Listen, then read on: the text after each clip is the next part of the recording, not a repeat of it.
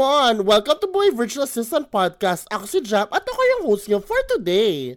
Alam mo yung dumadating sa punto ng buhay natin na minsan parang bakit yung pinlano natin for the year sobrang kasulungat doon sa nangyayari. Yun yung nangyayari sa akin right now, yun ang nararamdaman ko na bakit all of a sudden parang paalis ako na ng paalis sa virtual assistant world. Yes, this is actually happening right now. Kwento ko lang backstory. Bago po mangyari ang lahat ng ito, um, ako po ay nagtatrabaho sa isang restaurant as training officer.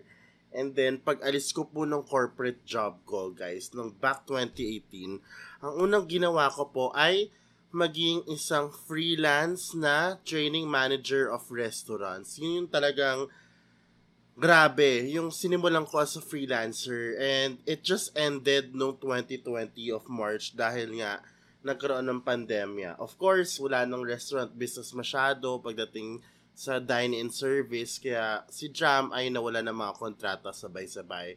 I was really living the life like the paycheck that I used to have before was really you know was really there yung six digits life na gusto ko was really there and honestly, nalungkot ako nung nawala yung trabaho. But on the side, nung mga panahon na yon ay nagko-food vlog na ako at dahil doon, yung mga nalalaman ng mga kliyente ko na front of the house training manager client ko, eh, pinapahanap, pinapahawak na rin nila sa akin yung social media accounts nila. So, meaning, matagal-tagal na rin po ako nagso-social media management at sinasabay ko siya before as a, you know, training manager consultant na restaurants. So, pandemic happened March 2020 and nawala lahat ng kontrata ko. And sabi ko, hindi naman pwedeng wala na akong pagkuha na ng pera kasi breadwinner ang lola mo. Sis, hindi pa da- di talaga pwede sis. Kaya sabi ko, mag-virtual assistant kaya ako dahil narinig-rinig ko na yung online jobs na yan. And that's when I started to become a social media manager as a virtual assistant handling two clients and now three internationals and three um, direct local clients that um, juggle ko now. And ngayong 2022 ng June, since bumabalik na ang new nor yung yung yung normal na buhay, unti-unti bumabalik na ang restaurant scene no na dine in. Um, ibig sabihin unti-unti na rin bumabalik no yung puso ko pagdating sa hospitality, pagdating sa restaurant training. Um, na unang sign dyan was when kinuha ko as a part-time professor sa isang school na kung saan ako nang galing before. Actually, i-reveal na natin, part-time professor po ako ng Benilde. So, alma mater ko po yun and I teach restaurant management and international cuisine which is all about banquets. Um, yun, kaya, yun ang una, tapos maya maya yung friend ko, nag-message sa akin, sabi niya, Jam, baka gusto mo maging training manager ng toot, ganyan. Pero hindi ko pa pwede disclose kasi, um, hindi pa kasi siya final. Kaka-final interview ko lang kanina at malalaman ko yung result within the week. I mean, first few days of the week kasi ngayon, film, uh, record ko tong podcast na to Friday. Um, and sabi nila Monday, Tuesday, Wednesday, malalaman ko na next week yung results. And pagka pumasa ako doon as a full-time training manager, restaurant training manager, then I will reveal ko saan ako mag-work. And besides that, guys, may mga kaibigan ako ng college na bigla akong kinokontak na, hey, do you wanna, I'm opening a restaurant soon, do you wanna be able to like help us out with the service? Ganyan. So, nagpaparamdam talaga siya. And I feel like my direction is, alam mo yun, shifting towards that. And hindi ko alam ang super proper ng timing mga beshi kasi habang nangyayari itong mga to, is unti-unti ko nang nabibuild yung aking startup agency as a virtual assistant social media manager. As in like, oh my God, really? Paired na siya. Yung mga clients ko outsource na yung mga VAs nila. And unti-unti ko na nade-delegate sa kanila yung mga trabaho ko. And parang all of a sudden, sobrang nakukonek-connect ko na yung mga pangyayari na yung startup VA agency ko for social media management is my side business. Ang full-time, ang, ang main job ko talaga is full-time training manager of restaurants.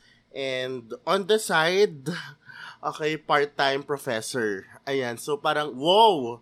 Parang jam, ito na pala yung new direction. And at the same time, medyo nag-iba din yung aking priority kasi may nangyari sa aking mom So I have to support her now even more.